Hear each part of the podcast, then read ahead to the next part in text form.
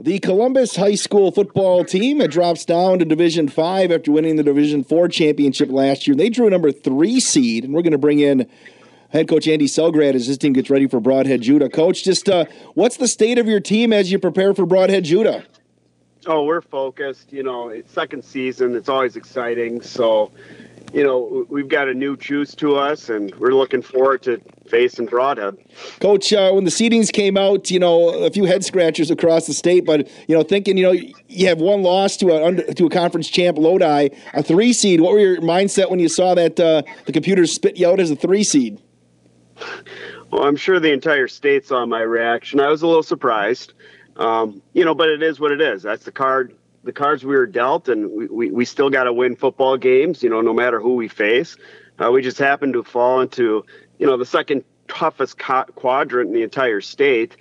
Uh, a lot of very solid football teams. Brodhead Juda is one of those solid football teams. You know, they're very talented on both sides of the ball, and we got our work cut off for us. But you know, we're we're tested, we're battle hardened. You know, Capital Conference, I, I I still maintain it's one of the best conferences in the state at our level, and you know I feel like it's really prepared us for this. Coach, you mentioned Brodhead's talented on both sides of the balls. What challenges, do, when you look at film, do you see out of that squad?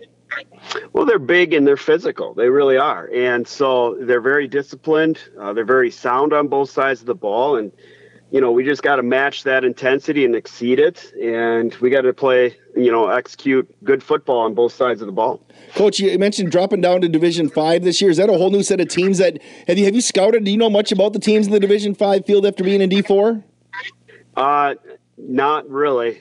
so we're, we're trying to figure out all these teams. I mean, you know about the Aquinas. We knew about Brodhead Juda. They've always been a good uh, football program over the years. So, you know, those kind of schools are, are, are, very talented. Same thing with Prairie du Chien because they've played some of our Capital Conference teams in the past. So we're well aware that there's a lot of talented football teams in Division Five, and our familiarity with Mayville as well. They're traditionally very talented, very good in D5. So, um, I may not know all of them, but I'd know enough to know that D5 is no joke. This is not going to be easy. Coach, so what are some of the keys uh, for your squad to uh, to you know get a victory over Brodhead Jude and also make another deep run in the postseason?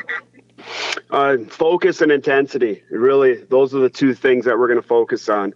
And so it, we we've been getting better every week, and we just want to keep building on that, and we just want to keep doing what we do uh, to keep this march going.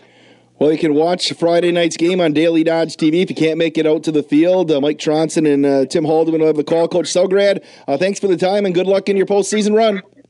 Thanks, Wade.